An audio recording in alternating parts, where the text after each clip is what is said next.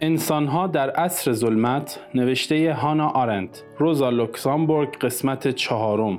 اکنون که به گذشته واپس مینگریم آزارنده تر و البته برای خود روزا دردناکتر از خطاهای منصوب به او لحظات حساسی است که او نه تنها خارج از خط نبود که با قدرت های رسمی حزب سوسیال دموکراتیک آلمان موافقت داشت. اینها اشتباهات واقعی او بود. او به این اشتباهات هرگز نه اعتراف کرد نه افسوسشان را خورد. از همه کمزیانتر مربوط بود به مسئله ملیت. او در سال 1989 از زوریخ به آلمان آمد و دکترای خود را با رساله درجه یک درباره توسعه صنعتی لهستان گذراند. طبق گفته پروفسور یولیوس ولف که در خود زندگی نگاریش هنوز روزا را چون توانمندترین شاگرد من مهرامیزانه به خاطر می آورد. برخلاف معمول رساله های دانشگاهی رساله او به سرعت منتشر شد و هنوز منبعی برای پژوهشگران تاریخ لهستان است. بر نهاده رساله آن بود که رشد اقتصادی لهستان یکسره به بازار روسیه وابسته بود و هر گونه تلاش برای شکل دادن به دولتی ملی یا زبان بنیاد نفی همه توسعه و پیشرفت حاصل شده در 50 سال اخیر است اعتبار اقتصادی برنهاده او بیش از هر چیز با بیماری مزمن لهستان در میان دو جنگ ثابت شد. سپس روزا کارشناس لهستان برای حزب آلمان شد. مبلغ حزب در میان جمعیت لهستانی های مقیم استانهای آلمان شرقی. آنگاه با دودلی همراه و متحد کسانی شد که می‌خواستند لهستانی ها را از نوک پا تا فرق سر آلمانی کنند و هویت لهستانی آنها را یک سره از میان ببرند و همانطور که دبیر حزب سوسیالیست آلمان به او گفته بود با کمال میل هدیه از یکایک شهروندان لهستان و نیز سوسیالیسم لهستان را تحفه شما کنند. بیگمان عطای تایید رسمی در خور روزا نبود. خطای جدیتر روزا توافق فریبنده او با مقامات حزب در مناقشه بازنگرشگری بود. او خود در این مناقشه نقش اصلی را بازی کرد. این مناقشه معروف را ادوارد برنشتاین برانگیخت و در تاریخ به مسابه بدیل اصلاح در برابر انقلاب ثبت شد. این رجزخانی به دو دلیل گمراه کننده است. چون این وانمود می کند که گویا حزب سوسیالیست آلمان در آغاز این قرن هنوز به انقلاب متحد بود که درست نیست. دوم که بر درستی عینی بسیاری از سخنان برنشتاین پرده می پوشد نقدش از نظریه های اقتصادی مارکس آنطور که او خود ادعا می کرد در منطبق با واقعیت بود. برنشتاین اشاره کرد که افزایش عظیم ثروت اجتماعی با کاهش سرمایهداری های بزرگ همراه نبوده و در عوض این امر توأم با افزایش شمار سرمایهدارها در هر سطح و مقیاسی بوده است و اینکه شمار مرفهان کمتر و شمار بینوایان بیشتر شده. واقعیت ندارد و اینکه پرولتاریای مدرن فقیر بود ولی گدا نبود و اینکه شعار مارکس که پرولتاریا هیچ سرزمین پدری ندارد آری از حقیقت است.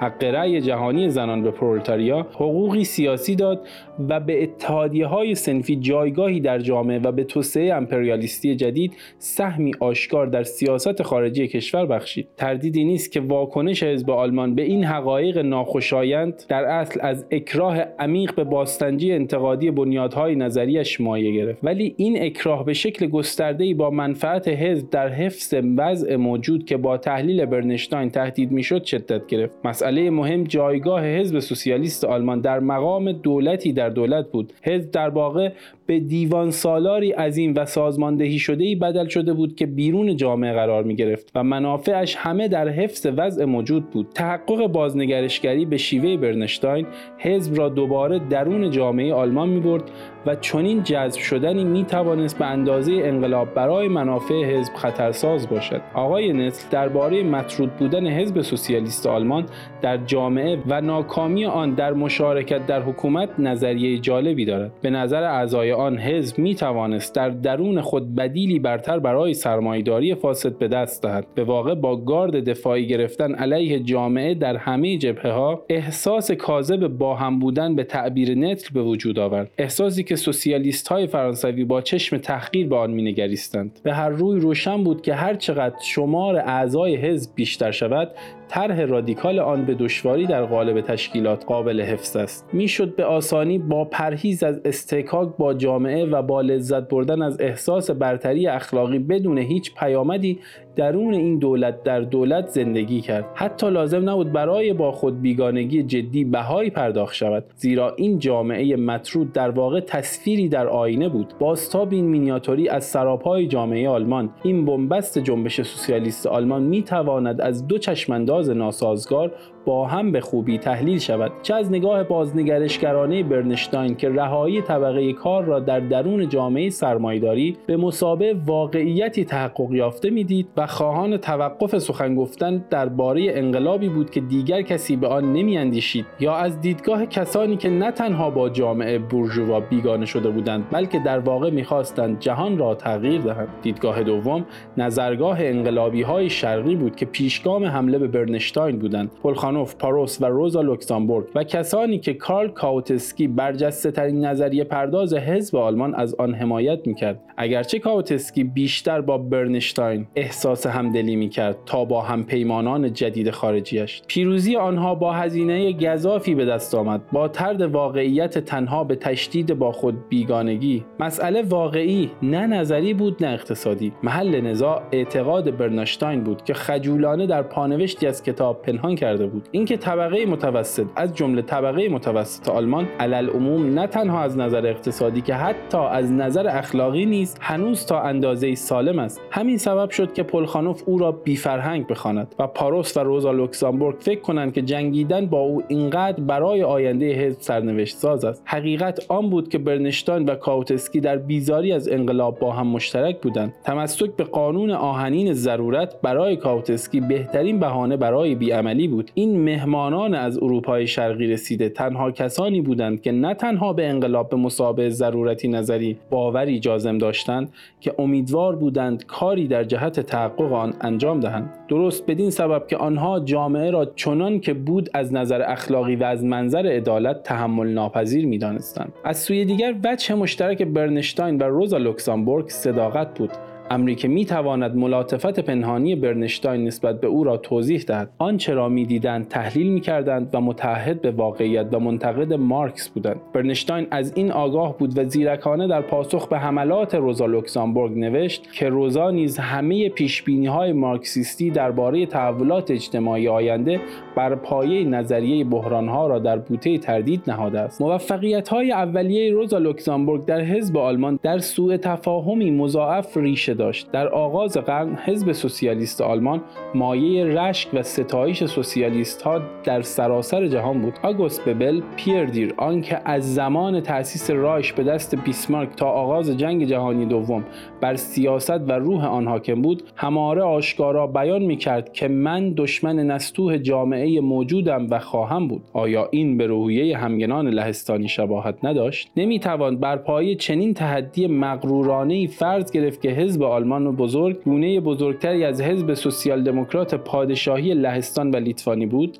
تقریبا یک دهه. یعنی وقتی روزا از نخستین انقلاب روسیه بازگشت طول کشید تا روزا کش کند که راز این تحدی در اصل عدم مشارکت آمدانه در جهان بود و نیز انحصار توجه به رشد سازمان حزب به یمن این تجربه او پس از 1910 برای استکاک مدام با جامعه برنامه ریزی کرد. استکاکی که بدون آن آن گونه که او میانگاشت سرچشمه روحیه انقلابی محکوم به خشکیدن بود. او نمی‌خواست زندگی خود را در چارچوبی فرقه هرچند بزرگ سپری کند. تعهد او به انقلاب در وهله نخست اخلاق بود و این بدان معنا بود که او مشتاقانه درگیر زندگی عمومی و امور مدنی و سرنوشت جهان میماند. مشارکت او در سیاست اروپایی خارج از منافع مستقیم طبقه کارگر و در نتیجه یکسره فراتر از افق همه مارکسیست ها به قانع کننده ترین وجهی در مواضع مکرر او در زمینه برنامه جمهوری خواهانه برای حزب آلمان و روسیه ظاهر شده است. این یکی از نکته های اصلی در اثر پرآوازه او بروشور یونیوس بود که طی جنگ در زندان نوشته شد و سپس خط مشی جنبش اسپارتاکوس قرار گرفت. لنین که نمی‌دانست چه کسی آن را نوشته است اعلام کرد که اعلان برنامه جمهوری خواهانه در عمل به معنای اعلان انقلاب است با برنامه انقلابی نادرست. جالب که یک سال بعد انقلاب روسیه رخ داد. بدون هیچ برنامه ای نخستین دستاورد آن هم الغای سلطنت و برقراری جمهوری بود. درست همان چیزی که در آلمان و اتریش اتفاق افتاده بود و البته هرگز رفقای روسی لهستانی یا آلمانی را باز نداشته بود تا از مخالفت با نکته ای که روزا پیش کشید دست بردارند. این بیشتر مسئله جمهوریت بود که او را به طور قاطع از دیگران جدا کرد تا مسئله ملیت. در این مسئله او یک سر تنها بود. همانطور که طبعا در درجه کمتری روزا در تاکیدش بر ضرورت مطلق نه تنها آزادی فردی که آزادی عمومی در هر موقعیتی نیز تنها بود سوء تفاهم دوم یک راست به مناقشه بازنگرشگری پیوند داشت. روزا لوکسامبورگ اکراه کاوتسکی در پذیرش تحلیل برنشتاین را به اشتباه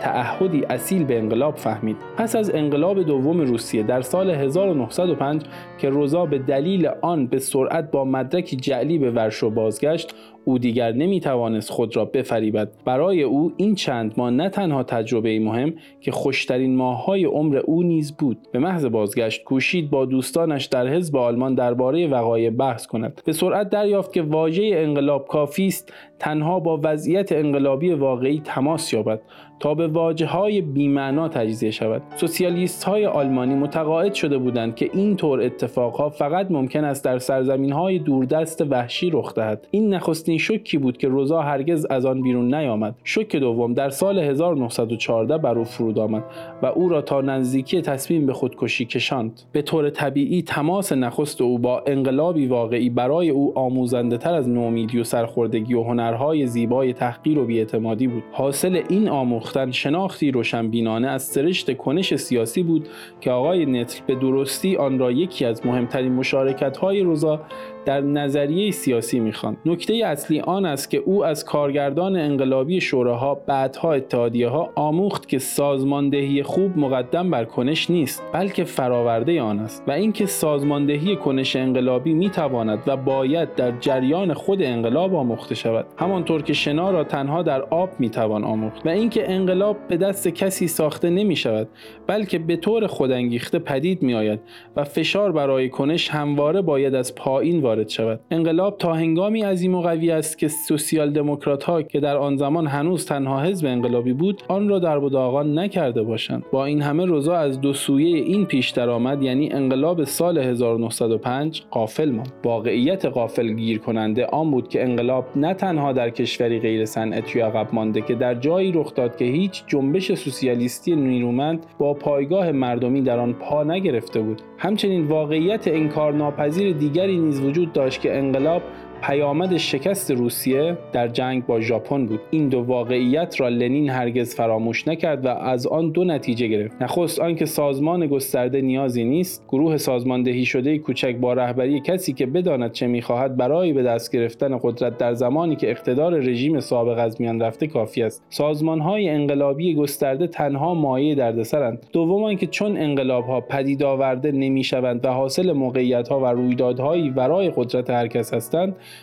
باید از جنگ استقبال کرد. این نکته سرچشمه مخالفت روزا با لنین طی جنگ جهانی اول و نخستین نقد او از تاکتیک های لنین در انقلاب روسیه در سال 1918 بود. روزا از آغاز تا پایان هرگز حاضر نشد که جنگ را فارغ از نتیجه نهاییش چیزی جز هولناکترین فاجعه ببیند. هزینه گذاف جنگ گرفته شدن جانهایی بسیار به ویژه جان اعضای طبقه پرولتاریاست. از آن گذشته خلاف طبیعت روزا بود که جنگ و کشتار را برای انقلاب سودمند بینگارد. چیزی که خاطر لنین را به هیچ رو نمیگزید. درباره مسئله سازماندهی او به پیروزی باور داشت که در آن مردم به طور کلی نقش و صدایی نداشته باشند. از این فراتر به تصرف قدرت به هر بهایی باور نداشت. چندان که از ناقص شدن انقلاب بیشتر میهراسید تا پیروز نشدن آن. به واقع این تفاوت عمده میان او و بلشویکا بود. آیا روند رویدادها اثبات کرد که او بر حق بود؟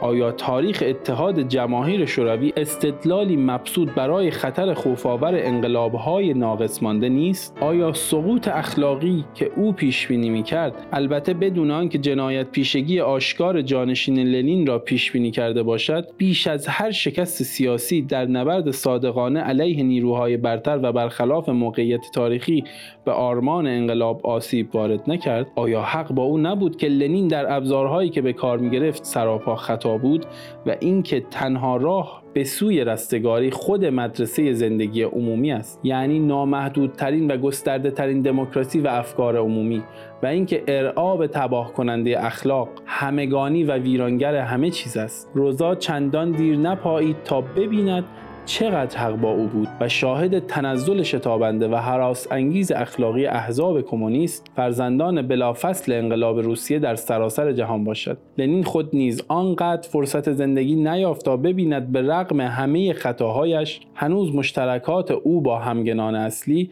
از اخلافش بسی بیشتر بود. این وقتی آشکار شد که پل لوی جانشین لئویوگی خست در رهبری جنبش اسپارتاکوس سه سال پس از مرگ روزا لوکسامبورگ ملاحظات روزا را بر انقلاب روسیه را که از آن نقل کردیم منتشر کرد. او در پیشانی این یادداشت‌ها که در سال 1918 نوشته بود آورده فقط برای شما یعنی او قصد انتشارشان را نداشت. نشر این یادداشت‌ها مایه شرمساری عمیق احزاب سوسیالیست روسیه و آلمان هر دو شد. تا جایی که اگر لنین به تندی و برافروختگی بدان پاسخ داده بود باز هم می‌شد او را معاف دانست در عوض لنین نوشت ما با نقل حکایت روسی قدیمی پاسخ می‌دهیم. عقاب گاه می‌تواند پایین تر از مرغ پرواز کند. ولی مرغ هرگز نمی‌تواند در بلندایی پرواز کند که عقاب روزا لوکسامبورگ به رغم همه اشتباههایش همیشه عقاب بود و هنوز هم هست. سپس او خواهان انتشار زندگی نامه روزا و چاپ کامل همه آثارش بدون تصحیح خطاها شد و از رفقای آلمانی به دلیل غفلت باور نکردنیشان در انجام دادن این وظایف گلایه کرد. این در سال 1922 بود. سه سال بعد جانشین لنین تصمیم گرفت که حزب کمونیسم آلمان را بلشویکی سازد. در نتیجه دستور حمله‌ای خاص بر سراسر میراث روزا لوکسامبورگ را صادر کرد. روت فیشر یکی از اعضای جوان که تازه از وین آمده بود با کمال میل این وظیفه را به عهده گرفت. فیشر به رفقای آلمانی گفت که روزا لوکسامبورگ به تأثیر او چیزی بیش از یک باسیل سیفلیسی نیست. سنگها را بستند و سگها را رها کردند. از دل این وضعیت چیزی به وجود آمد که روزا لوکسامبورگ می توانست آن را جانوری جدید الخلقه بخواند. برای از میان بردن واپسین بازمانده های همگنان و دفن تتمه روح آن زیر خاک فراموشی دیگر نیازی به هیچ عامل بورژوازی یا خائن به سوسیالیسم نبود. گفتن ندارد که هیچ وقت مجموعه آثار روزا منتشر نشد. پس از جنگ جهانی دوم نسخه دو جلدی گزیده از آثار او با پانوشت های دقیقی که خطاهای آنها را متذکر می‌شد در برلین شرقی نشر یافت و در پی آن فرد اولسنر که به دلیل آنکه زیادی استالینیست شده بود زود به محاق رفت تحلیلی تمام و کمال درباره نظام اشتباهات لوکسامبورگی نوشت. روشن است که این چیزی نبود که لنین خواسته بود و نمی‌توانست آنطور که او امید داشت در خدمت آموزش نسلهایی پیاپی کمونیست قرار گیرد.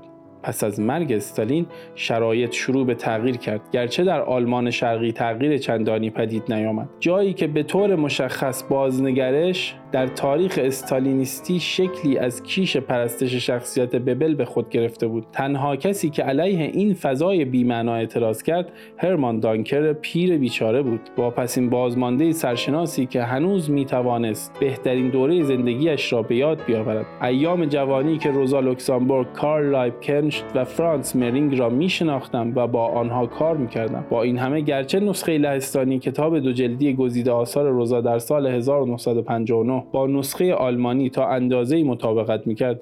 از وقتی لنین درگذشت سیلی از آثار به زبان لهستانی درباره روزا منتشر شد و لهستانی ها شهرت روزا روکسامبورگ را تقریبا دست نخورده از صندوقچه ای که در آن پنهان بود بیرون آوردند. فکر می کنم هنوز برای بازشناخت به تأخیر افتاده روزا لوکسامبورگ که بود و چه کرد امید هست. همچنین می توان امید داشت که او سرانجام جای خود را در میان سیاست شناسان و کارشناسان آموزش در کشورهای غربی بیابد. حق با نتل است. ایده های او متعلق به هر جایی است که تاریخ ایده های سیاسی با جدیت آموخته می شود برای ارتباط با ما ID صوفی underline کاپل را در اینستاگرام جستجو کنید.